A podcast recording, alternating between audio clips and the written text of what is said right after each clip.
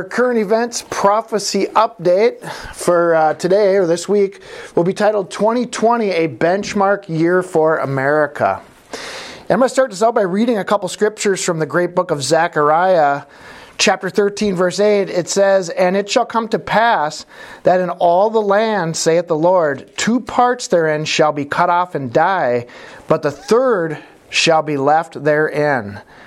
And I will bring the third part through the fire and refine them as silver is refined, and I will try them as gold is tried. They shall call on my name, and I will hear them. I, uh, I will say, It is my people, and they shall say, The Lord is my God. So, you know, when you think about the year 2020, and you think, why is this year so different than the rest of the years? Well, you know, well, I'll just name a few things that make it so different. We all know coronavirus, uh, governors exercising dictatorial powers over their states, tearing down of statues, protests, rioting, um, forced mask wearing, massive uh, election fraud, and on and on the list goes. 2020, everybody, th- everybody's, you know, saying to themselves or thinking to themselves, when will this year be over so we can get back to normal? When will 2020 be over? Uh, and you know, I don't know if it's going to get back to normal after 2020. Um, it seems like we're entering into a little bit of a new era here and uh, an era of trial and testing. Um, but, but 2020 isn't just another year based off of everything that's happening, obviously uh, November 2020 actually marks the 400th year of the landing of the Mayflower on Plymouth Rock, um, an event that most recognize as the official birthday of America. So, in other words, we're living in a benchmark year, whether we're having coronavirus or any of this other stuff or not, because it's the 400th year uh, since America was born. Um, you know, in, in 2000, June of 2019, you guys may have remembered me bringing up this 400 years of uh, America um, in our studies in the book of Genesis. And, and in that study, I was actually just looking at it the other day. It popped up on one of my feeds. Uh, in that study, I mentioned that um, being that the number 400 is coming up here, um, God seems to deal with nations at, uh, in periods of 400 years. And I thought, well, I think we're going to probably see some kind of a change in America, whether it's good or bad, I don't know. And uh, I totally forgot that we had been talking about that. Now looking back, well, that was before the coronavirus was even known and so forth. So, I mean, am I trying to say I'm some kind of a prophet? I pro- uh, foretold of? No, what I'm trying to say is, uh, you know, when you're a student of the Bible, you can recognize patterns in history as well as biblical prophecy. And so you can kind of guess that something, you know, you can kind of guesstimate on certain things. And I knew, you know, just in the past, again, God dealt with the Israelites in segments of 400 years. The children of Israel were in slavery in Egypt for 400 years and they came out, and so on. So, um, interesting that that, uh, that actually uh, came to pass. But something interesting when we look into the number 400 you know god has everything designed according to num you know if, in nature when you look at everything there's patterns of numbers in nature and the structure of how he created everything um, time is the same to him He's got everything structured uh, according to time. And so when you look at the number 400, it's actually 10 times 40. Well, what's the significance of that? Well, we know 40 is the number of probation. It's a number of trial or testing. Jesus was in the wilderness for 40 days being tempted of the devil. The children of Israel were 40 years in the wilderness to be tested to see uh, tested and tried before they could enter the promised land. And so when you see 10 times 40, that's really what you're doing is you're you're amplifying the number of uh, probation or trial. And it seems like that's the period we're heading into right now. I mean think about it. Right now we are living under a dictatorship in minnesota. We would have never thought uh, such a thing was possible you know two years ago. We, we literally uh, cannot go uh, you, you literally cannot go over to your neighbor's house or your uh, uh, relative's house that don't live with you without being threatened with a thousand dollar fine or 90 days in jail. Think about that. That's that's we, we think about the Soviet Union being bad. I mean, uh, yeah, the Soviet Union was bad and uh, in, in many cases worse than this, but this is pretty bad. This is pretty bad, um, what we're living in right now. Um, all right, so we're, we're looking at 400 being the emphatic year of uh, trials or testing. Um, and, and so we, we think about this, we think, okay, so a lot of people are wondering where, where do we come out of this? Do we come out of this better? Does America have sort of a, a revival of its greatness uh, on the world stage and its greatness within? Or do we get taken over by the radical communists that want to control every aspect of our life? Um, I think we're at a crossroads here. I don't know which way it's going to go, to be honest with you. I just know that we seem to be in a very, very uh, important time that we've got to stay focused and stay close to God's Word more so than probably any other time. Um, all right. So, um, being that we're talking about the year, this being a year of trial or tribulation, you know, we've had a pretty cushiony life, most of us, you know, besides our personal trials and temptations. But as a nation, it's been pretty a pretty cush life. We haven't had a lot of, uh, you know, turmoil or, you know, threats of losing our freedom and stuff like that, other than some bad, crooked politicians. Um, so we're, we're just not used to this. But you think back to the Mayflower, it was a treacherous two month journey across the Atlantic, uh, across the Atlantic Ocean, where only half of the passengers survived. Uh, and they were fleeing religious persecution from Europe to come here to be free, to be able to live out biblical Christianity. And they were willing to make that sacrifice. Um, you know, I think uh, we've, we've kind of forgotten what it takes to be free. We were handed, we inherited this great country, and uh, we are living off of its benefits, but we forgot what it took to to uh, to have what we have. Uh, maybe maybe this all that's going on is God's way of reminding us, hey, if you really want freedom, if you really want to uh, have a blessed land and a blessed inheritance to leave your children, uh, you have to remember that it comes at a price, and maybe we will have to uh, suffer. Uh, much like those before us had to suffer at times. Um, all right. Which brings me to one other point here I wanted to mention. Um, you know, there are many, many times great blessings come after periods of trial. Again, you had the children of Israel, they were trapped by Pharaoh. You know, they, Pharaoh had them trapped by the Red Sea, and Pharaoh thought he had them and, and, they, and he was going to defeat them. Um, and it was a very troublous time. All the Israelites were probably, you know, doubting at that time, saying, "Oh my gosh, the, well, we know they did. Did, the, did God lead us out here to have us die in the wilderness?" And what did God do? He opened up the Red Sea, and the children of Israel went over. So we have to expect that sometimes, um, from here on out, things are going to look really bad. And we don't want to be one of those people that just throws in the towel and says, "Oh, it all sucks. It's not. We're not. There's no hope. We're just gonna." Uh, you know, it's just going to be bad from here on out because we don't know. God could miraculously bring us into a better place, and you could have another 400 years of uh, American greatness. Um, we don't know that. You know, the uh, the Israelite nation before they lost their freedom and were taken captive. Uh, they their nation lasted for about 800 years before that happened. So America's only 400 years. So you never know.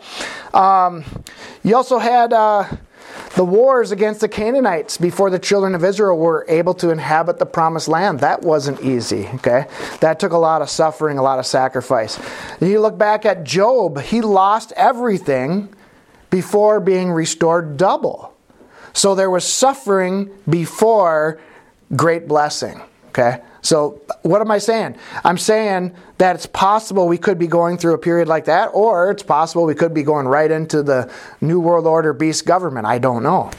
Um, another example of that Jesus suffering on the cross before his glorious resurrection. And on the list goes great suffering before great blessings. Um, so, what makes me hopeful is this we've got some people in place to fight back and to actually help restore America. There are some things happening that are that are positives while we have all these negatives. Um, John MacArthur here, uh, famous Bible teacher from California, uh, he wrote he tweeted this. He says it's divine providence at work as the Lord uses the death of Ruth Gator, uh, Ruth Bader Ginsburg, the hubris of New York Governor Cuomo, and the determination of at real Donald Trump and the convictions of Justice Barrett to protect the freedom of his church. And the article that he posted, uh, that he tweeted about here, um, was about the Supreme Court overruling uh, Governor Cuomo of New York's um, ruling against the churches being able to meet. I can't remember if he put restrictions on the numbers or what he did. But the Supreme Court shot him down. So there are a lot of good things happening at the same time. Um, I guess, in short, right now, we're in a battle. We're in a clash of two kingdoms the kingdom of darkness versus the kingdom of light. And, um, and the war is on and the war is raging. So um, that gives us hope that we have good people in place to do good things. Uh, you know, it's, it's funny, and, and you think of Donald Trump there was this maybe I, I shouldn't say this, but in the army, in uh, one of our train ups before going overseas, there was one of this trainer that I'll never forget it. He he would uh, have us, or he would always be saying, I'm trying to remember how it went now. Yeah, stay alert, stay alive. I don't know if you had the same guy or not. Uh, I don't remember. So we can do bad things to bad people you know. And Donald Trump seems like one of those guys that wants to do bad things to bad people. Uh, so, um, anyways, Zechariah chapter 13, verse 8 uh, and 9. I read that in the beginning, and and somebody might be wondering, what, what are we reading? Are two thirds of Americans going to die, you know, um, from, from some kind of a pestilence or disease or whatnot?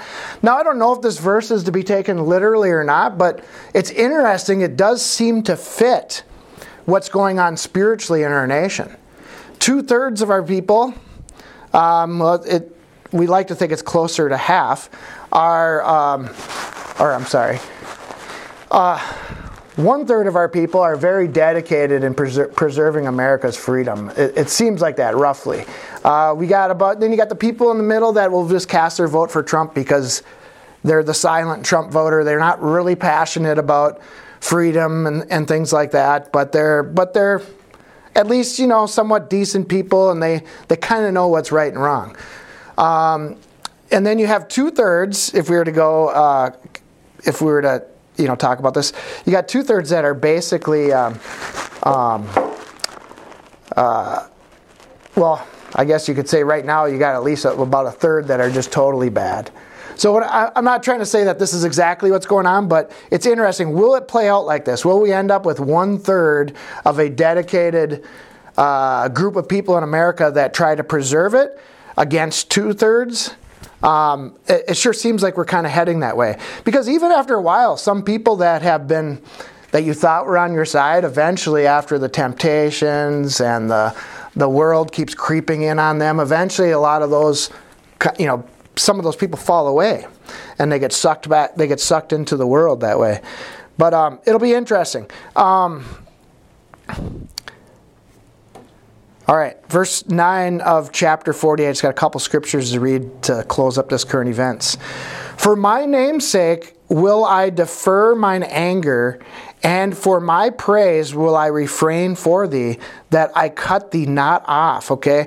He's back in Isaiah here, he's talking about the Israelites here, he's saying, I'm not going to totally cut you off. I'm going to save you, not for your sake, but for my name's sake.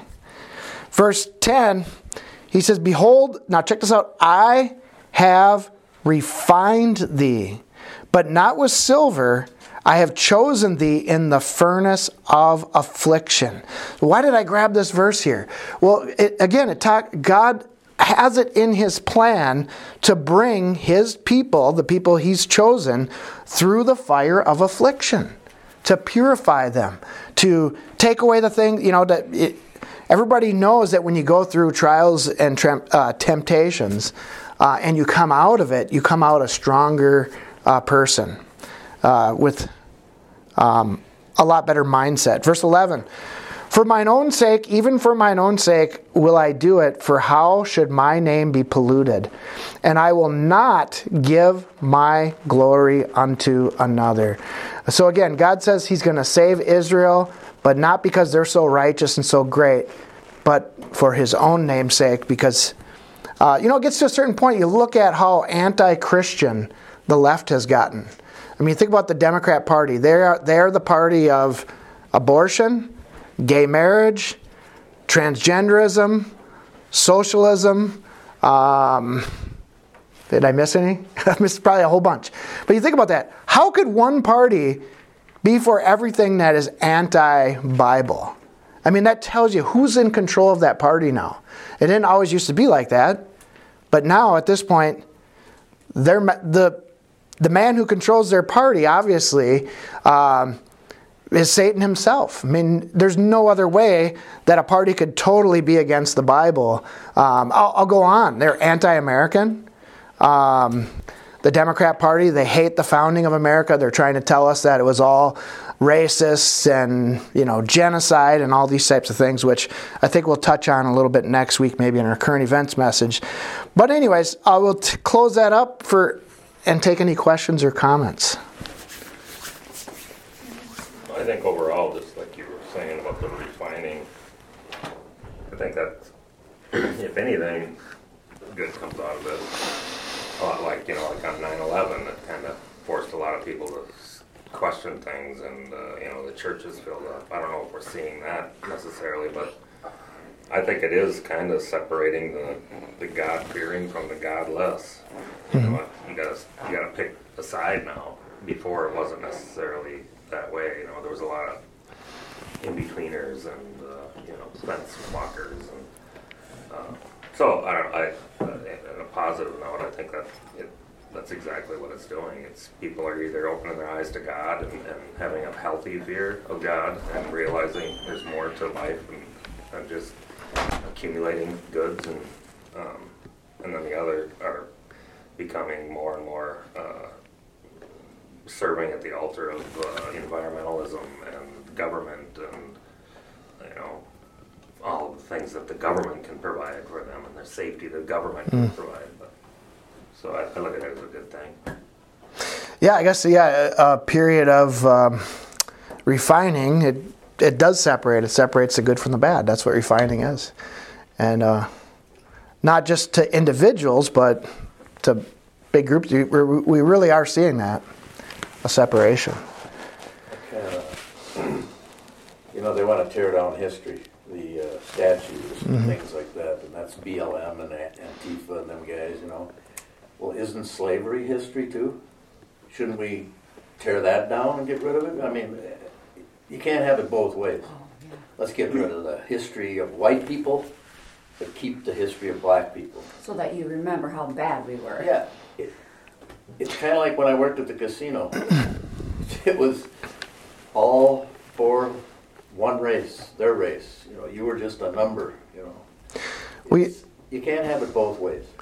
You think about how the the education system and the media are presenting. Um, you know, so they have this thing where they, they talk about America. They they started at 1619 with the the plant America starting with the planting of Jamestown instead of the landing of the Mayflower. But um, they're basically, you know, trying to make it look like the founding of America was evil, and if we would have just left the Indians alone and not taken their land, that would have been the righteous thing to do. But what we did was evil. Now, I think to myself, okay, so what you're telling me is you prefer.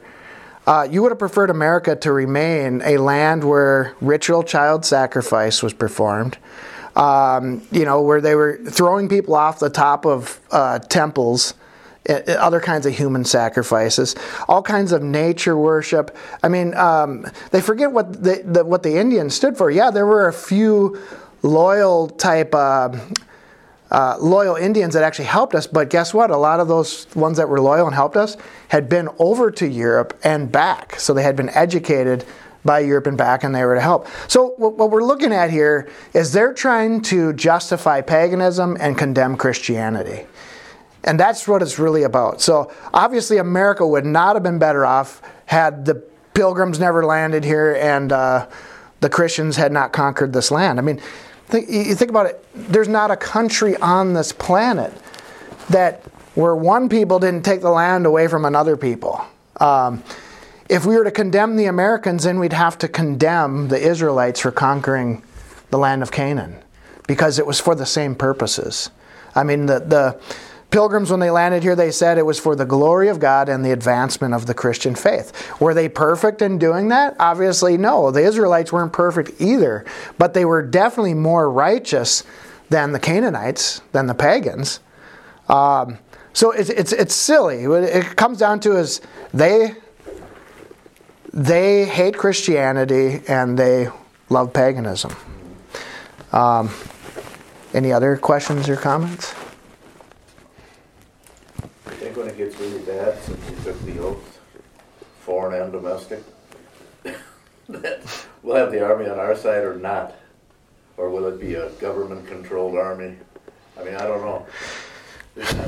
I've always thought of that, you know, I mean, if we ever get to the point where it's, everything breaks out, loose, you mm-hmm. know, Well, if I think if you had a if America did fall apart like that, it wouldn't probably be all of the army or none of the army. You'd probably have factions because there are good leaders, uh, good military leaders and bad military leaders. Obama filled the military with a bunch of bad ones. Uh, you know, it took eight years of doing whatever he could to corrupt the military. So I don't know if we ever ended up in a civil war, it wouldn't be the North versus the South or this group versus that group. It would be all kinds of factions fighting each other, and it would, yeah, it would be uh, crazy. It- a